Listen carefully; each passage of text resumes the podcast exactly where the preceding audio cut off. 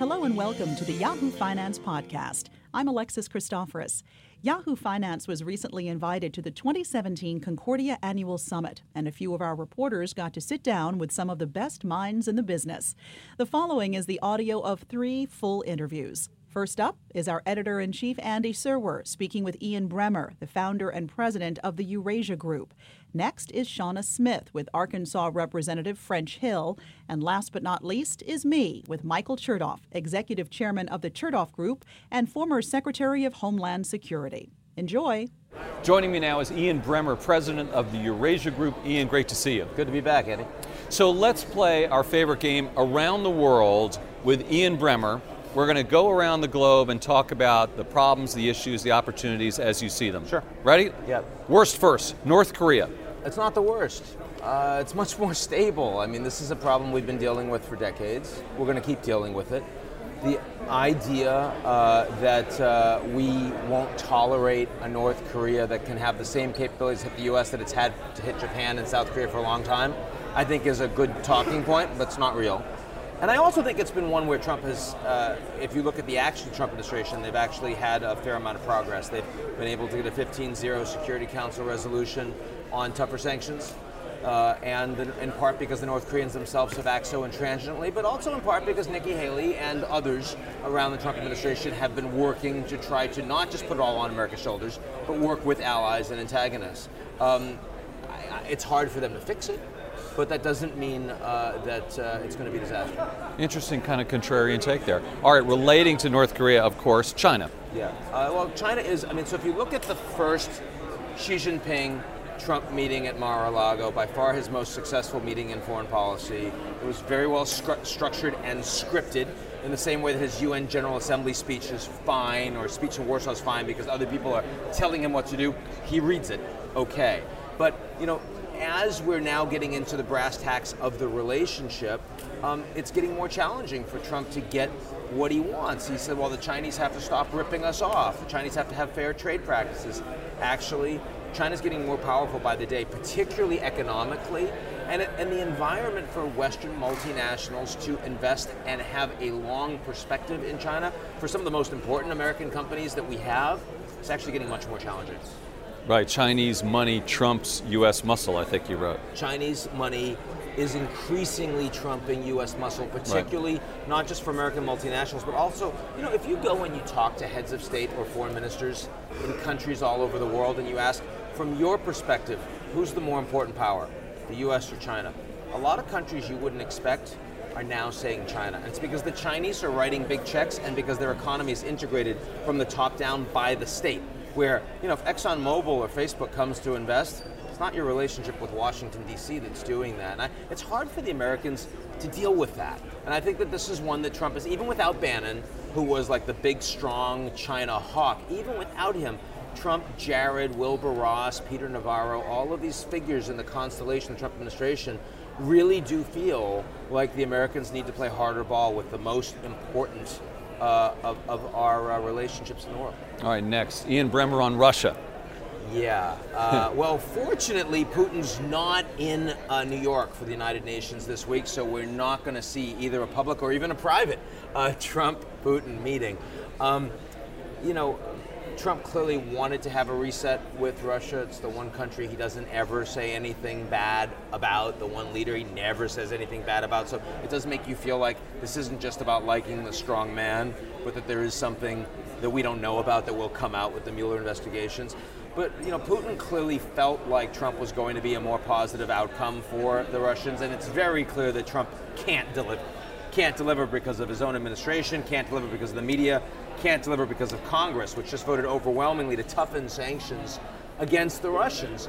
And so the question for me, given that Putin has the ability to really act and is much more willing to accept risks than a lot of other leaders around the world, certainly more than the Chinese, we know that the Russians have a lot of intel on the RNC, on the Republicans, and on Trump just the way they did on the Democrats. When are they going to start spilling it? When are they going to start doing things that are going to fundamentally embarrass Trump individually, and how will Trump respond? And so, unlike North Korea, where I think people are overestimating the risk, On Russia, I think there is a real story here that at some point we're on a, a trajectory that's not really sustainable. Another one other thing is let's keep in mind that China is a country that's rising.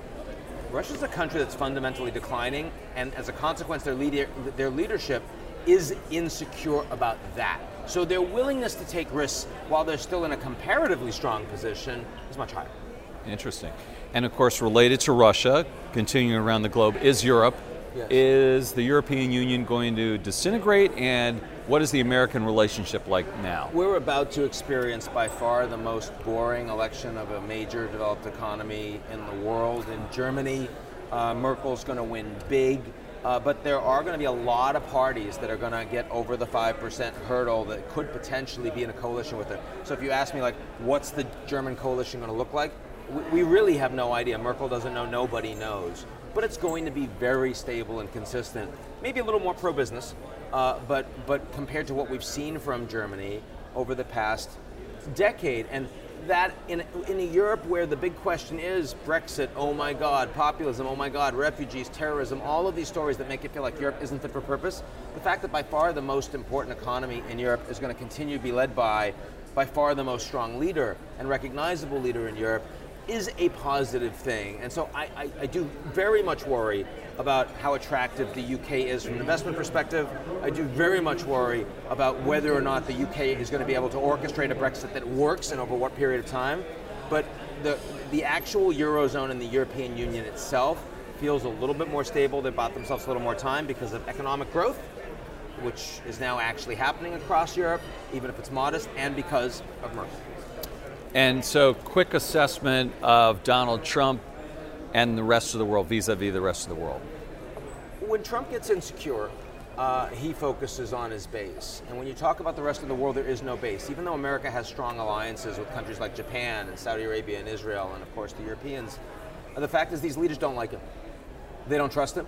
America First is something that was not meant to appeal to any of them, not a single additional leader in the world. And so when Trump talks to them, mano a mano, um, they come away with a pretty bad taste in their mouths, and they come away thinking, "I'm not sure how much I want to commit to this country, the United States, the Trump administration. I'm not sure I can really believe in them."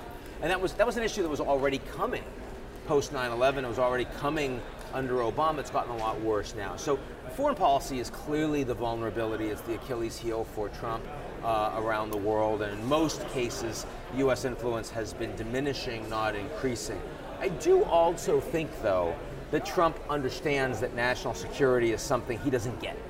I mean, when Trump said when he was running, NATO's obsolete, they better pay more, we're going to pull out, and then he becomes president, and he actually says, you know what, I said NATO was obsolete, it's because I do real estate. And no one ever talked to me about NATO. I didn't know anything about NATO. Trump would never make an admission like that about healthcare. He'd never make an admission like that about tax policy, but on a big national security issue, he will because he does intrinsically get that he's kind of clueless and it's kind of dangerous. And that's why he's got all these generals around him. Likes generals, they act the part, they look the part, handsome, strong men, broad shouldered. And he tells them, you guys do it. And that, I do think that that means that some of the more breathless headlines about you know sort of Syria or Iran or North Korea or whatnot are things that we don't have to worry quite as much about, at least as, as we still have major adults in the room, particularly Secretary of Defense Mattis, who is not only an adult, but in my view, doing an outstanding job for his country. All right, Ian Bremmer, President of the Eurasia Group, thanks very much for your time. Good to see you, Andy. We're here at the Concordia Summit in New York, and I'm joined now by Congressman French Hill. Congressman, thank you so much for joining me you today. Bet. Thanks for having me. So, I want to first talk about the latest with North Korea. We have right. President Trump and other world leaders gathering just a few blocks away for the annual UN meeting. What do you think needs to be done in the face of the growing threats from North Korea? Well, first, I appreciate Ambassador Haley's solid work getting two 15 to 0 votes in the UN Security Council for more sanctions. Because that's the key that President Trump has to have is keep the world united against North Korea's uh, ambitions for a functioning nuclear weapon. We've tried this for 24 years to stop this from happening. This is our fourth presidency working on this challenge. I think only now are we putting the sanctions in place that we should have done in either the Clinton, Bush, or Obama presidency. So we need to keep this sanction pressure up bilaterally with the United States and multilateral through the United Nations. And you talk about the sanctions and the importance of uh, having the sanctions, but sometimes they haven't always been effective right. in the past. Do you think that the latest round of sanctions will yield a different result? I do. I do. When you look at uh, President Bush's speech back in 2002, the axis of evil, Iraq, Iran, North Korea, uh, the Bush administration turned its attention to Iran and Iraq. And we really did not focus, in my view, in the uh, Bush and Obama presidencies on North Korea like we should. And so I would say only now are we seeing the kind of sanctions and the kind of enforcement, which is your point, mm-hmm. that will yield results, which is pressure on North Korea. The secret, of course, is Russia and China's cooperation. And speaking of going off what you just said with China, we can't talk about North Korea without mentioning China. Do you think China needs to do more to rein in its neighbors? Well, they should do more, and they are cooperating with this administration and in the United Nations. But you have to understand their point of view is they don't want a completely dysfunctional, failed state on their border. They want to work this out I think that's why they've been cautious about uh, particularly energy sanctions and energy cutting off supplies into North Korea, but they have agreed to some. And that's more than they've ever done before. That's why I see this as different than in previous uh, administrations. President Trump seems to be willing to push China to get results this time. And another uh, top priority for President Trump and his administration is tax reform. We've been hearing about this for months. Uh, Treasury Secretary Steve Mnuchin was out recently saying that he thinks tax reform will get done before the end of the year. Do you think that's possible? People are going to make a valiant effort. Mm-hmm.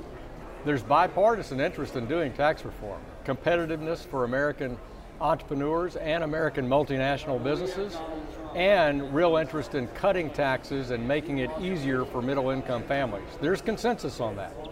The devil's in the detail. Yeah. So, Treasury, the Senate, and the House, hopefully next week, will present a memo to both, uh, both sides of Capitol Hill that will outline what are the priorities of the Trump administration and GOP tax writers on Capitol Hill. I just would say it would be nice to shoot for trying to get 60 votes in the Senate but I think Chuck Schumer understands that we do have the ability to use budget reconciliation and only have 51 votes in the Senate, and that is a stick, a bit of a negotiating stick that I think the Senate Republicans have. Do you think we will get tax reform down to the target of 15%? Do you think we'll be able to get it that low? I know that's where the president wants to be, and that's the secret of pulling this together is to do something that's pro-growth, fair and simple for particularly small businesses and families, but we need to get the economic growth. He's shooting for that. Uh, we'll see what we can get when we look at the package as a whole. I also want to get your thoughts on the latest round of the spending bill. The House passed a $1.2 trillion bill uh, last week. You talk about the importance of getting bipartisan support uh, for anything that really goes through either the House or the Senate. Do right. you think we will be able to get bipartisan support for the bill that's heading to the Senate. I hope so. You know, the last time we passed all 12 spending bills in the House of Representatives, there wasn't an iPhone. Mm-hmm. Yeah, it's a long time ago. So the muscle memory on Capitol Hill for passing appropriations bill, not so good. Yeah. But we passed all 12 bills before September 30th, the end of the fiscal year. It was a great testament to our Appropriations Committee. It proves that it can be done. Now we need to get the Senate to do their part. And I also want to talk to you. You are on the uh, House fin- Financial Services Committee. Right. We're approaching the 10 year anniversary from the uh, financial crisis. Right. One of the big concerns there was the size of the large banks. Now, some of those large banks are bigger than ever before. Right. Is that concerning to you at all? Well, over the past three decades, I think federal policy, principally at the Federal Reserve, has led to the bigger banks getting bigger and having actually more of a moral hazard for too big to fail. Why? Because every time there was a smaller institution that failed, the federal government forced only the biggest banks to buy those institutions, and it was very much in evidence in the 08 crisis. So in the House, we've passed the Financial Choice Act, which will try to reduce that moral hazard and change how we resolve big financial institutions, big complex institutions, reduce the moral hazard, reduce the risk to the taxpayer, and put more market discipline uh, on those big companies because it is concerning when you have high concentration of your financial assets. And what about the uh, regulations that are being imposed through Dodd Frank on some of these big banks? Do you think some of those regulations need to be uh, peeled back a bit? Well, here's what I know about Dodd Frank. We're about seven years into implementation since it was passed. Congress in the House has had over 140 hearings on it, and we've put a lot of the changes, small and large, that we think we should make in this Financial Choice Act passed by the House. And in that instance, we leave the high cost, more complex regulatory system for the big Wall Street banks, but we try to bring some common sense to it and remove some of the redundancy. But that extra scrutiny that they get as the biggest multinational, most complex, uh, complex banks stays in place even under the House Republicans' plan. And another uh, issue that's been making headlines on Capitol Hill recently is Trump's stance on DACA. Now it seems like he is showing some flexibility towards that. Uh, what do you think should be done? Well, for the dreamers, I think there should be a legislated solution because I do believe what the uh, Obama administration uh, did was not constitutional, and I think the courts have, have demonstrated that. Uh, the key is how do you fix that for this uh, 800,000 to a million people here and not encourage more uh, child migration to the states, which created a, a, health and a family crisis, in my view, during the Obama years right on our border. And we, the first priority should be to secure our borders and secure border enforcement inside the country. And I know over the next few months, because of President Trump's uh, directive to the Congress, that will be an intense issue led by our House Judiciary uh, uh, Committee Chairman Bob Goodlatte. And we are here at the Concordia Summit. Why is it important for you to be here? What are you focused on? I'm focused on today on uh, global efforts to stop terror finance, stop uh, terror recruiting on the internet, and I'm very interested to participate in uh, with my colleagues from around the world on skill workforce. One of the biggest challenges we have in our country is how do we get more people back in our labor market how do we increase skilled workforce? It said there's some six million jobs in the country that are going lacking because of a, of a skills gap. And I'm going to participate in a panel today that talks about strategies to reduce that gap and increase skilled workforce. What do you think are some of those strategies that we could do in order to uh, skill our workers and get some of those people unemployed? yeah, well, number one, for people who are coming out uh, on uh, parole out of prison, make sure that they are ready to re-enter society with job skills and education. I really believe in that on people who are going to be getting out. I have a bill in Congress called Shift Back to Society Act, which helps do that. And secondly, I believe we should go back to a two-track system between those going to college in middle school and high school and those who are going to pursue work, apprenticeship, skill workforce after they graduate from high school. I think we've gotten away from that our, in our country and we need to go back to that strategy, reward both financially in the pursuit of happiness, and it's not a um, one solution to a uh, life of success. You can have a life of success with college and in my view without a four-year degree. Congressman French Hill, thank you so much Thanks. for joining Thanks us for today. Appreciate it. I'm Alexis Christoforous at the Concordia Summit here in New York City, and joining me now is Michael Chertoff. He is the former Homeland Security Secretary under George W. Bush, and it's so good to have you here with us. Good to be here. Now, in private life, you are CEO of the Chertoff Group, and among other things, you are a consultant to companies when it comes to cybersecurity, cybercrime. It seems like it's hitting the headlines every day with another company, the latest, of course, Equifax. They're learning the hard way after their massive data breach. What is your advice to these corporations and who should be held accountable? Should the CEO have stepped down from Equifax by now?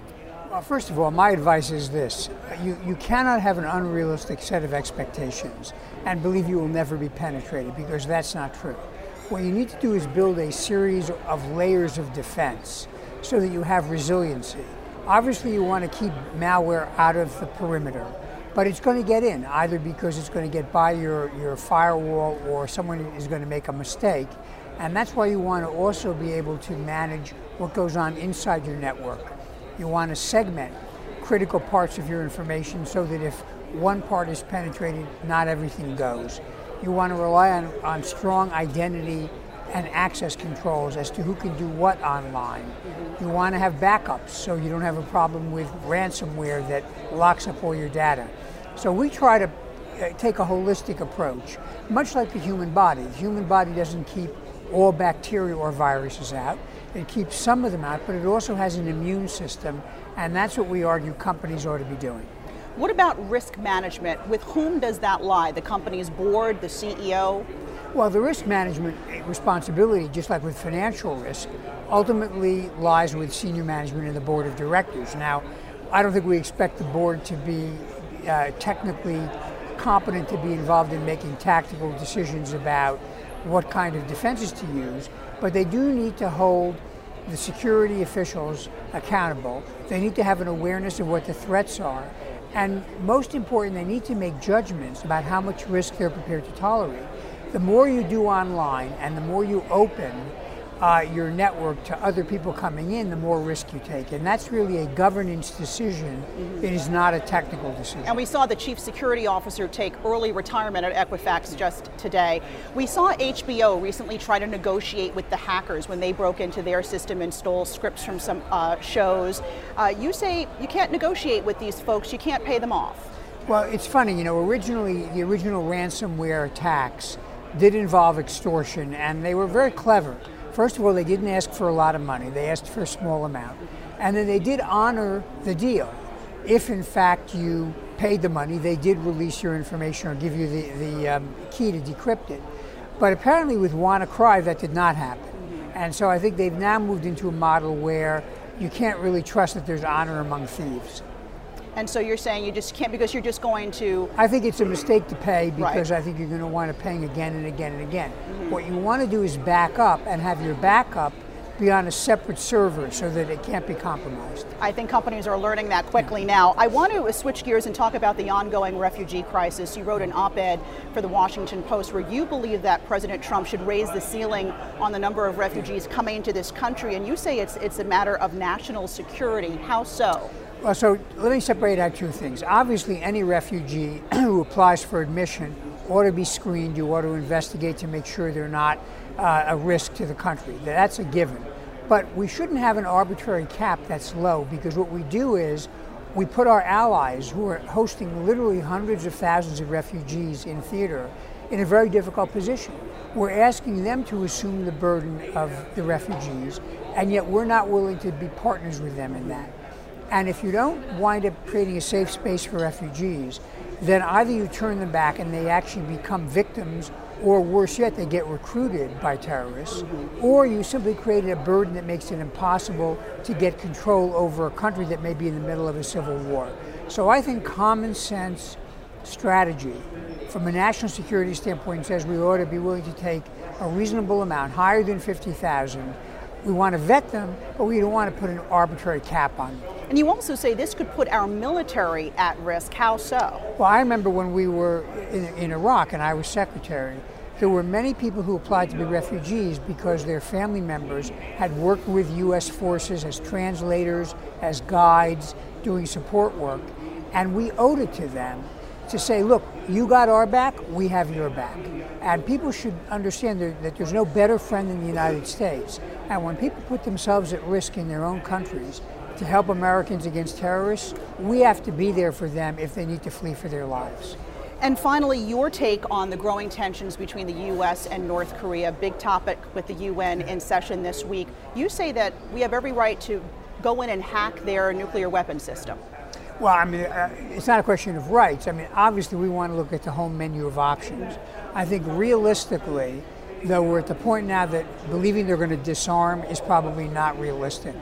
Um, one thing I do think we could do, which has been suggested, is maybe establish some kind of diplomatic relationship like we had with Cuba, simply because right now they're opaque. We don't really know how they think, and getting people on the ground would at least give us some ability to calibrate better how they might respond to certain things that we do.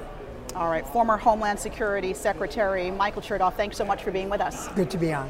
Thank you so much for listening to these exclusive interviews on the Yahoo Finance podcast. Please find us online, Twitter, and Facebook and tell us what you think. And don't forget to rate, review, and subscribe on Apple Podcasts or wherever you listen.